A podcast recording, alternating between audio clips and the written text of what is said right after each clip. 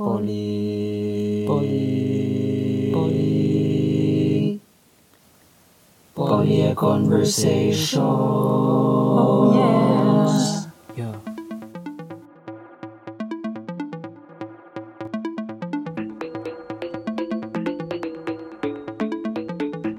Yes, may sarili po tayong jingle for this episode. So I hope you like that jingle or song or mini performance, whatever you want to call it, by uh, yours truly. Dahil exclusive po yan for this episode. Hindi nyo na map- mapapakinggan yan sa ibang episodes. Kaya sulitin nyo na. Balikan nyo, enjoyin nyo yung yung harmony, yung sound, ang dami kong sinasabi. Anyway, welcome to Poly Conversations, a podcast where we discuss different issues related to the political economy of the media. Pero for this episode, tatawagin natin siyang Shaliti Kembot Economicals ng Media Boo. Kung bakit ganon ay malalaman natin maya-maya. Pero sa ngayon, again, welcome to another episode of this podcast. Just to give you an overview, the Poly Conversations podcast is a project that was produced for our BMAS 109 class. BMAS 109 is all about the political economy of broadcast media. So for every episode in this podcast, iba-iba yung mga topics at issues na tatalakayin na related sa poly-eco ng media. Bukod sa pag-generate ng fruitful discussions, ang main objectives ng podcast na ito ay para ma-share namin yung mga natutunan naming political economy concepts mula sa BMAS 109 class namin. So yes, ito ay produkto ng isang semestreng pag-aaral and more importantly, para makaambag at makatulong kami sa pagbubuo at pagpapalaganap ng media lit- literacy for you guys, ang mga polyeconatics or whatever you call you call yourselves. So, ayan ang polye conversations. But before we start, salita ko ng salita, hindi nyo pa ako kilala. Let me briefly introduce myself. I am Paul Castillo. I am a freshie student from the University of the Philippines, Diliman, Department of Broadcast Communication. So isang malaking disclaimer lang po, this is my first time producing a podcast. So baguhan ako and I, po- I apologize kung medyo medyo manganga pa ako ngayon but I'll try my best not to make this awkward. So, ayun na nga. Kaya medyo kakaiba yung title natin ngayon ay dahil bukod sa Pride Month ngayon as I'm recording this, Happy Pride Month sa inyong lahat, bukod doon, our topic has something to do with the LGBTQ plus community and the media. So for this episode, pag-uusapan natin specifically kung paano nagiging sanhi ang polyecon or ang Shaliti-Kembot economicals ng media sa misrepresentation ng LGBTQ plus community sa Philippine media. Pero bago yan, establish muna natin kung ano ba yung political economy ng media para dun sa mga hindi familiar. So, ang political economy ng media ay isang field of study sa communication that explores how certain social systems and structures influence how the media operates. So, tinatanong dito sa field na to kung saan o kaninong kamay ang humahawak at nagkocontrol sa pagtakbo ng media. So, halimbawa, tinitingnan natin kung nai-impluensyahan ba ng pagmamayari ng isang entity yung pagbuo ng media content. So kung news yan, nai-impluensyahan ba ng ownership o ng advertising or iba pang factors yung nilalabas nilang information. So ganyan yung mga klase ng tanong, basically trying to know how structural factors influence media performance and behavior.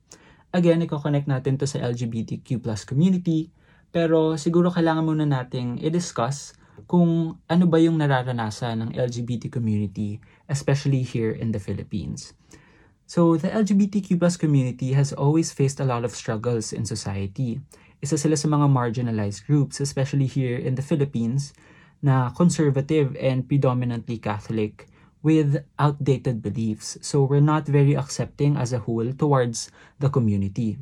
Everyday members of the queer community have to endure unfair treatment of the society. Andyan yung homophobia, transphobia, violence and harassment, hate, hate crimes, being bullied, being discriminated against, yung hindi pantay na karapatan, at hindi pantay na pagtrato ng society sa kanila. So they continuously fight for equality and freedom pero kahit malaki naman na yung progress ng community, malayo pa yung kailangan nating lakbayin para maabot yung total goal of equality. So again, hindi patas yung tingin ng lipunan sa queer community. At ang issue na ito ay nag extend sa media, lalo na dito sa Pilipinas, especially when it comes to representation.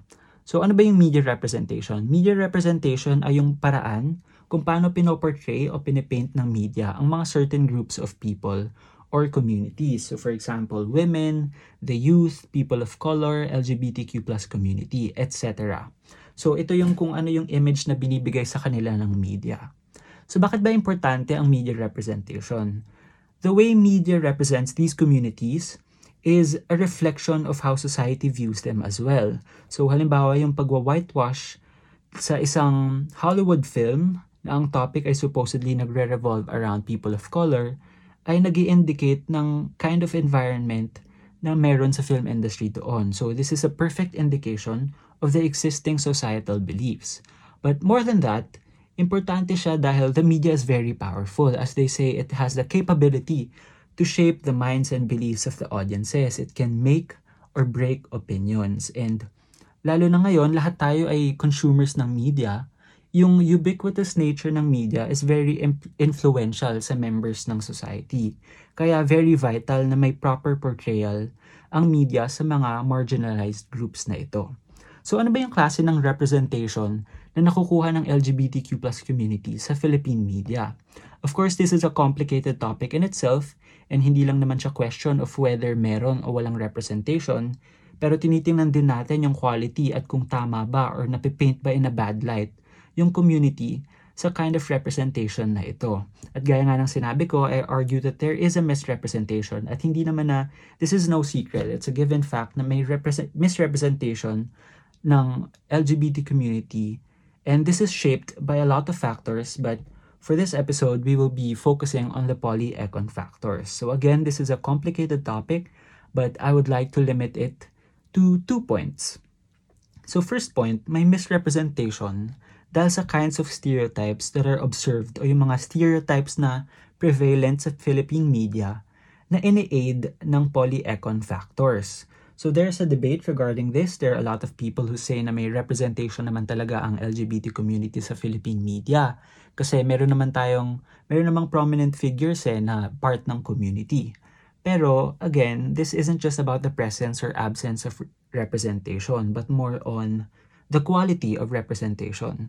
So nakikita nga natin yung mga members ng community sa mainstream media, sa TV, pero kung kung hindi iisa lang, ay halos magkakapareho lang naman yung image na nakikita natin on screen.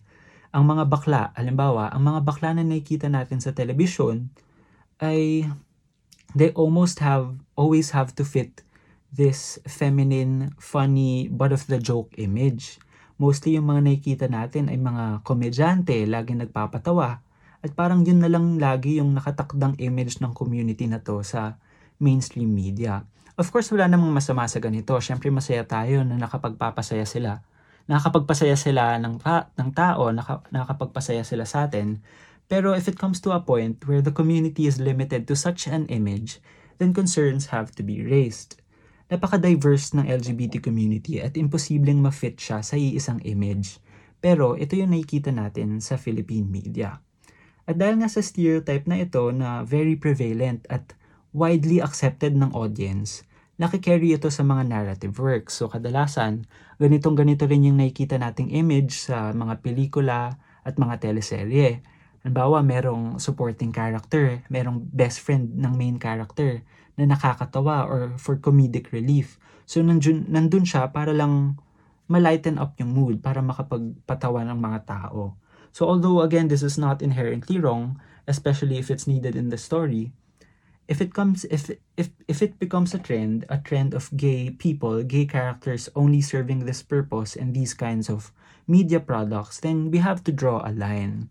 So from this, pwede nating ma-imply na production companies and media corporations almost always capitalize on these stereotypes kasi sila naman yung nagdidikta, 'di ba? Sila naman yung nagdidikta kung ano yung mga media content na lalabas sa TV, sa film. So they won't even bother to explore other dimensions of this community. They take these stereotypes, they capitalize on them, incorporate them in their products because it's convenient. If, for example, if I assume the role of a producer, ito yung gagamitin ko kasi ito yung acceptable sa masa. Ito yung level, ito lang yung level of acceptance na kayang ibigay ng general audience ng isang conservative country. So kung malaki nga naman yung budget mo for a film or for a teleserye, hindi ka naman gagastos ng malaking halaga ng pera para sa, sa isang project na hindi magiging profitable at hindi tatangkilikan ng masa. So kung hindi naman tatanggapin ng audience kapag mas progressive na image of the queer community yung ipapalabas, isang image na hiwalay sa stereotypes, edi doon na lang tayo sa image na bibenta sa audience. So parang ganun yung nagiging mindset sa industry na to. Pero worth considering din naman na baka yung products ng producers ay influenced din ng sarili nilang perceptions of the community. So baka yung sila rin mismo yung sources ng stereotypes na to, yung yung idea na meron sila sa sa LGBT community, pwede siyang ma-translate sa mga projects nila, yung mga prejudices nila na pupunta dun sa products nila.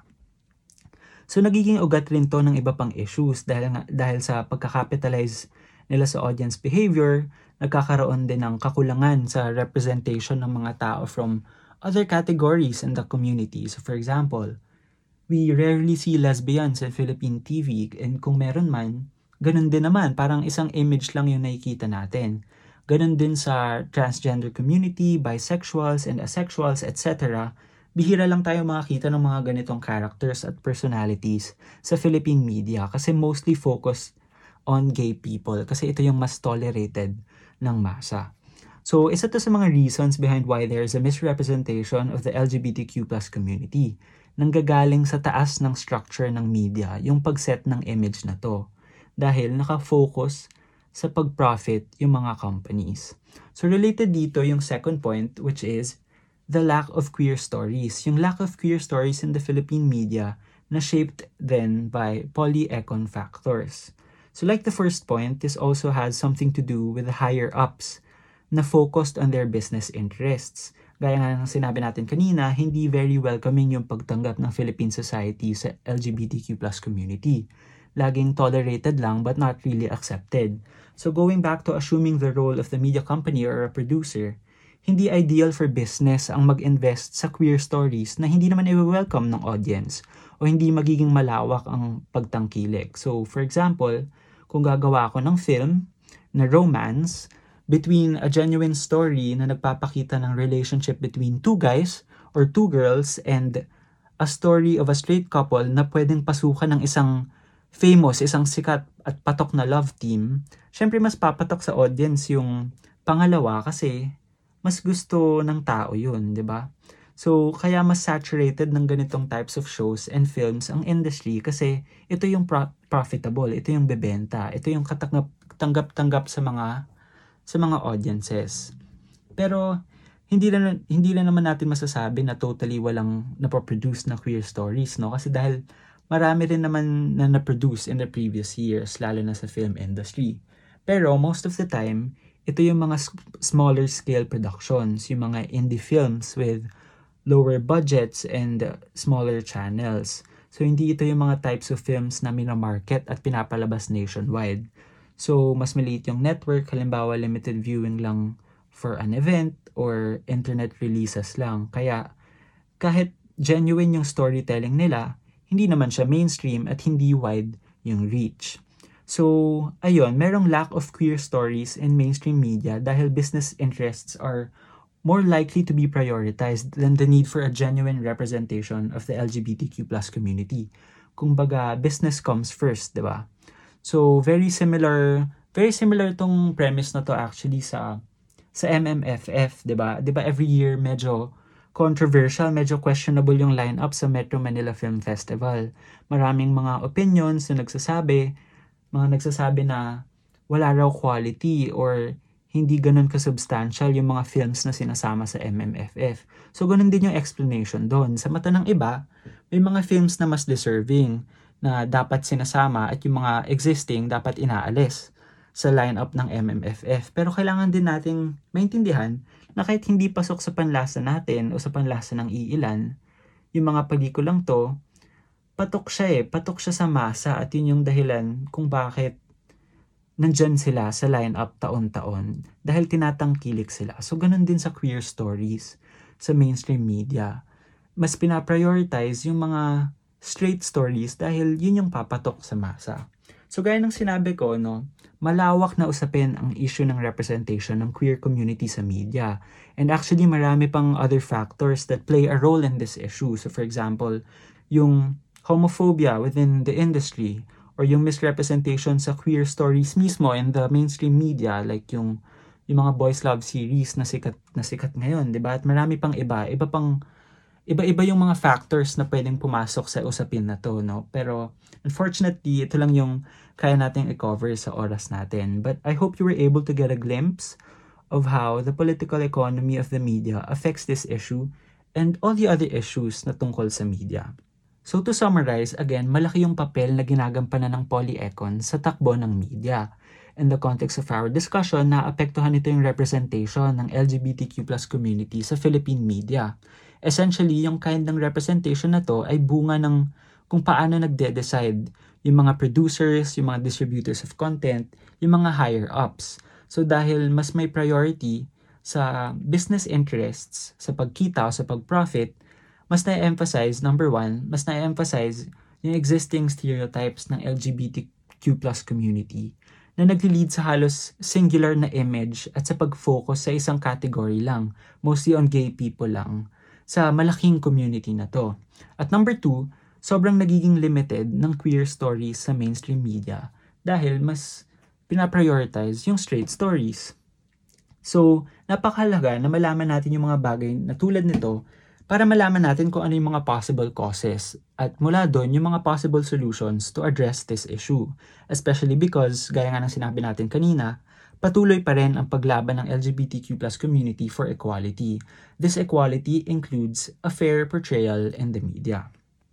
At dyan na nga po nagtatapos ang ating talakayan. Medyo napakabilis ng oras, no? But I hope you were able to learn a thing or two from this episode. Again, this isn't the only episode for Poly e Conversations, so make sure to go listen to the other episodes na produce naman ng mga kaklasiko Uh, iba-iba rin yung mga topics na diniscuss nila. So if you want to learn more about the political economy of the media, the politic hembot economicals ng Media Boo, go give those episodes a listen. It would also mean a lot if you guys tell your friends about this podcast and make sure to also follow the Spotify page of DZUP where this podcast and other podcasts related to the media are uploaded.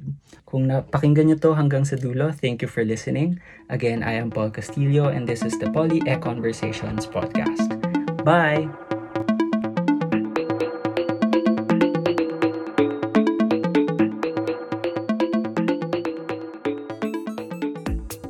Poly Poly Poly Poly a conversation. Oh yeah.